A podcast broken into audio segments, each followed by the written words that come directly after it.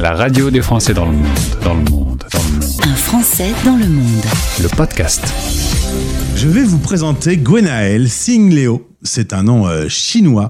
Elle euh, commence son histoire à La Réunion et finalement elle trouve un petit coin dans le monde, au Guatemala, qui euh, ressemble pas mal à La Réunion. La voilà au Guatemala, à côté d'un joli lac et trois beaux volcans. Bonjour Gwenaël. Bonjour. Je rigole parce que tu m'as raconté ton histoire avant qu'on prenne l'antenne et qu'on enregistre ce podcast. C'est un peu dingue ton parcours quand même. Effectivement, je suis un peu passée, euh, un peu passée partout en fait, que ce soit du coup euh, ce départ à la Réunion, après les études en France, euh, ce projet du coup que que j'avais d'aller au Japon pendant un an, et puis toutes les complications qu'il y a eu du coup avec le Covid, mais toujours mon envie de voyager du coup et de pas retourner en France. Et du coup, tous les petits voyages que j'ai pu faire en Asie du Sud-Est, en Amérique centrale aussi, du coup. On va raconter ça à nos auditeurs. Un mot quand même, c'est toi qui m'as contacté via Instagram. Tu as entendu parler Ouais. de la radio des Français dans le monde. Tu t'es dit, ben, je, vais, je vais écrire à Gauthier.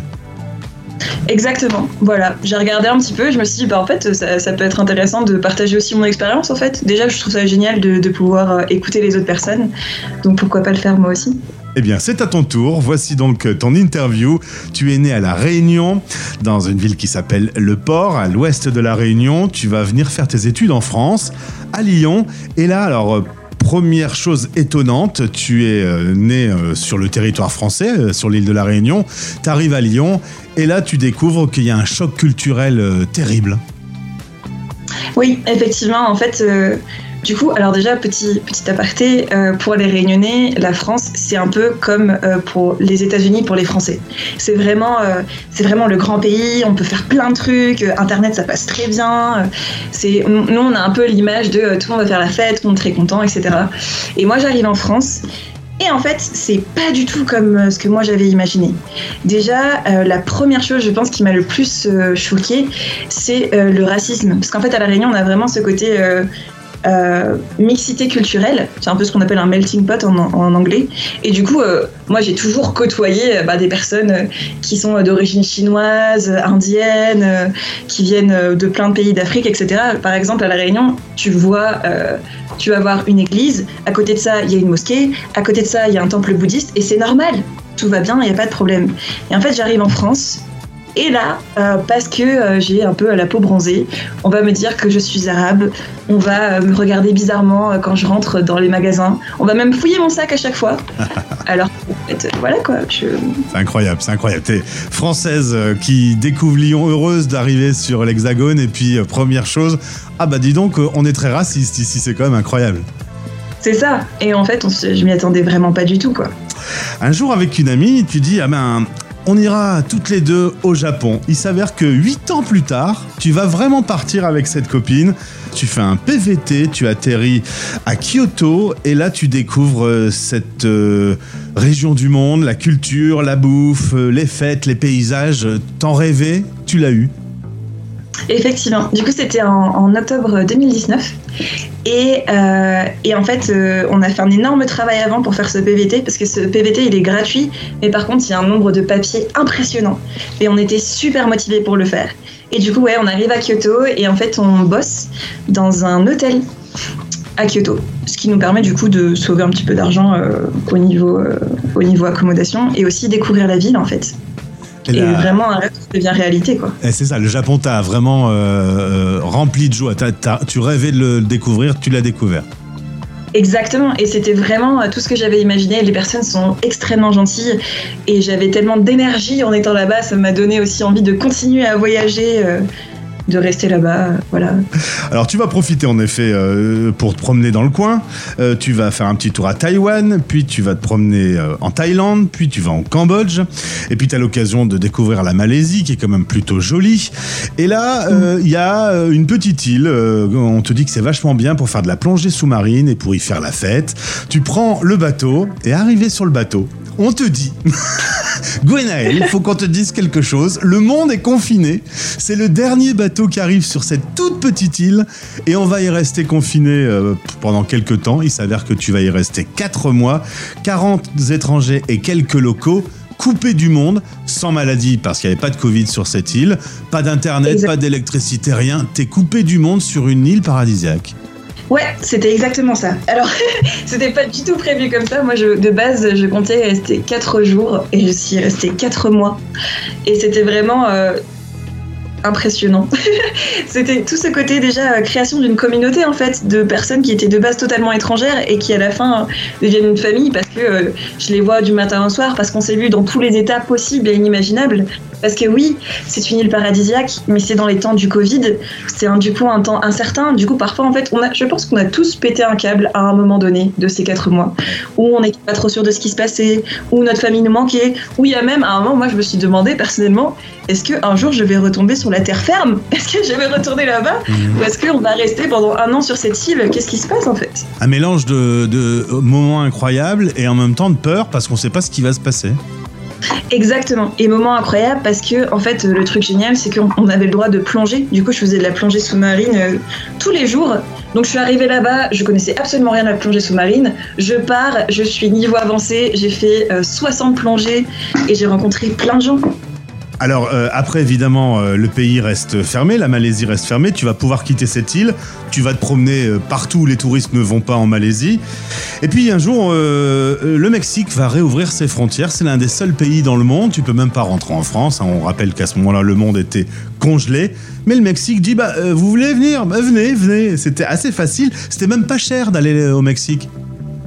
Non, effectivement, en fait, j'ai pris un, pris un billet qui était pas cher du tout de la Malaisie au Mexique. Bon, bien sûr, je suis passée par plein de pays entre temps, hein, parce que voilà, ça des billets pas chers. Mais effectivement, au Mexique, j'arrive et ils demandent absolument rien. C'était vraiment, c'est la première fois que j'arrive dans un pays. Ils me demandent pas combien de temps je vais rester, etc. Ils me disent juste, voilà ton passeport, tu as six mois gratuits, vas-y, fais-toi plaisir. Et là, tu euh, vas découvrir encore euh, un autre coin du monde, une autre culture à nouveau. Euh, qu'est-ce qui t'a le plus surpris quand tu es arrivé au Mexique? Je pense que plus ce, qui est, ce que j'ai le plus aimé, c'était la nourriture et la diversité de nourriture en fait, parce que tous les coins du Mexique ont une nourriture différente. Et aussi la diversité des paysages parce que tu peux avoir des plages qui sont magnifiques, mais tu peux avoir aussi des villes qui sont super intéressantes. Tu peux avoir des montagnes qui sont impressionnantes. Des... Je suis allée dans un endroit qui s'appelle Las Nubes, d'ailleurs que je recommande, où tu as vraiment une cascade. Et en plus, là, on était tout seul parce que Covid, donc pas grand monde. Et j'avais juste l'impression d'être dans un endroit féerique où il y allait avoir des petits lutins ou des petites fées qui allaient sortir. C'était impressionnant. Alors là, tu es en mode backpacker, tu as juste un, petit sac à dos euh, et tu te promènes. Tu te dis, bah, je suis pas loin des USA, donc on va y aller. Tu vas voir une amie qui est au Texas. Euh, ensuite, tu vas à l'Honduras. Alors là, on te dit, faut vraiment pas aller là-bas. C'est un coupe-gorge, c'est très dangereux et tu vas adorer. Voilà. Euh, en fait, on m'a dit c'est vraiment dangereux sur la, mainland, du coup sur la terre, surtout la, capitale apparemment. Et en fait, j'ai mon ami qui me dit ouais, mais à Honduras, il y a deux îles où tu peux faire de la plongée et c'est génial. Tous les étrangers vont là-bas viens, tu vas adorer. Et du coup, je me suis dit, tu sais quoi, je suis jamais allée à Honduras. Effectivement, j'aime la plongée maintenant, je vais y aller. Et on va voir comment c'est. bon, t'étais devenue une championne de plongée hein, avec ton confinement en Malaisie. Effectivement. Alors là, il va y avoir une rencontre. Euh, c'est l'amour. Bon, c'est un chien, mais c'est l'amour quand même. C'est Ezra qui va arriver sur ton chemin. Effectivement, après Honduras, du coup, euh, je vais euh, au Guatemala. Et il se trouve que je suis dans une ville qui s'appelle Antigua. Et euh, là, je vois des personnes qui ont une boîte. Et je me dis tiens c'est un peu bizarre. Je vais là-bas et je vois du coup dans la boîte il y a trois petits chiots dont un en fait que j'ai pris et que du coup qui s'appelle Ezra. Et qui avait deux mois à l'époque. Et donc, je commence bah, du coup à, à l'adopter et à m'en occuper par contre, voyager avec un chien, c'est un peu plus compliqué. Puis il commence à y pu y avoir beaucoup d'argent. Résultat, en décembre 2021, tu rentres en France. Et puis, on n'a quand même pas précisé, mais tu as fait des études de psychologie. Tu as donc euh, tout le bagage pour être psychologue. Sauf que jusque-là, tu avais plutôt voyagé plutôt que travaillé. Ça y est, tu vas t'y mettre. Tu vas te lancer euh, et tu vas créer un business nomade. Exactement. En fait, je suis rentrée en France déjà pour voir revoir ma famille et mes amis, parce qu'à l'époque, ça faisait deux ans presque et demi que j'étais partie en fait, alors que j'étais censée partir qu'un an. Et euh, je me dis, je rentre en France pour les voir, mais aussi pour créer du coup ce, ce business nomade. Parce que le côté entre guillemets euh, intéressant avec le Covid, c'est que du coup, les gens se sont plus rendus compte de l'importance du mental, de la psyché, de ce qui peut se passer. Et aussi, on a beaucoup plus développé tout ce qui est en ligne. Du coup, il y, a, euh, bah, y a Zoom en fait qui arrive à ce moment-là, etc. Euh, il y a Skype qui revient. Et je me dis, ok, eh ben, je vais développer une activité nomade de psychologue. et du coup avoir des thérapies en visio. Résultat, Gwenaël, ma petite globe trotteuse, euh, se retrouve aujourd'hui. Tu, m'as dit, je me sens plus backpacker, mais expat, c'est-à-dire tu as posé tes valises au Guatemala et tu bosses. C'est ça exactement. Je vois vraiment la différence parce que du coup, en tant que, en tant que backpacker, c'était euh, je me lève le matin, je sais pas trop ce que je fais, et puis euh, je reste trois jours dans cette ville-là, je bouge, etc. Alors que là, en tant qu'expat, c'est vraiment, bah, là, je loue une maison en fait déjà. Euh, dans, un, dans un endroit qui s'appelle le lac Atitlan. Et euh, c'est là où je me pose. J'ai une base. Euh, je, bien sûr, je, je, rencontre d'autres personnes, etc. Je me fais des amis, des locaux. donc c'est totalement différent en fait. Et j'ai mon activité, bien sûr. Et il y a Ezra qui est pas loin d'ailleurs. Oui, il y a Ezra qui est juste là dans la pièce d'à côté. Comment tu vois l'avenir? Tu as pas mal crapahuté, comme on dit, hein, sur la planète. Aujourd'hui, euh, tu t'es un peu posé, mais j'ai l'impression que ça ne durera peut-être pas toute ta vie. Effectivement, en fait, euh, alors déjà, ce qu'il faut savoir, c'est que euh, je, même là, je voyage. Par exemple, le mois prochain, je vais aller au Pérou pendant deux semaines. Je vais me prendre des vacances. Et c'est vrai que cette envie de voyage, c'est toujours quelque chose qui est en moi. Donc là, pour l'instant, je reste au Guatemala c'était aussi pour euh, dresser mon chien parce que j'aimerais bien voyager avec lui. Potentiellement, en fait, prendre un, m'acheter un van et faire un peu euh, le tour euh, des Amériques comme ça avec lui. Mais c'est vrai que il y a tout de suite côté. En fait, c'est un mix pitbull. Du coup, il a énormément d'énergie. D'où le fait qu'il faut vraiment que je le dresse, qu'il soit bien pour pouvoir après me déplacer avec lui. quoi. Est-ce que, là c'est une question à la psy que je vais poser, est-ce que les voyages forment la jeunesse? Vraiment, oui. En fait, euh, et je trouve que c'est impressionnant. Moi, personnellement, en tant que, en tant que backpacker, j'ai appris énormément sur moi, sur les autres, sur les cultures aussi, tout simplement. Et parce que tout va plus vite en fait en voyage. Et c'est des choses. Il y a des fois où du coup on va se retrouver seul avec soi-même. Moi, j'adore les randos maintenant, alors qu'avant je détestais ça. Et c'est vraiment un moment où du coup je pouvais euh, me poser sur moi, réfléchir à ce qui se passait euh, en moi avec les autres, sur ma situation passée, actuelle, future. C'était impressionnant. Et Gwenaël, ma dernière question est-ce que les racistes que tu as rencontrés à Lyon devraient tous vivre l'aventure de l'expatriation Ouais, je pense que ça pourrait être intéressant justement d'aller dans d'autres pays et voir ce que ça fait aussi de, de se de, bah, de, se confronter à ça finalement, tout simplement. Parce que finalement, le racisme, c'est juste une méconnaissance de, de, la culture des autres, en fait. Oui, et c'est des stéréotypes en fait qu'on va mettre. Là, pour le coup, en France, il y a le gros stéréotype les Arabes, c'est des voleurs. Euh, chose que moi je comprends pas, parce qu'en fait ça n'a rien à voir avec euh, là d'où tu viens. et, et au Guatemala, les Français sont des quoi?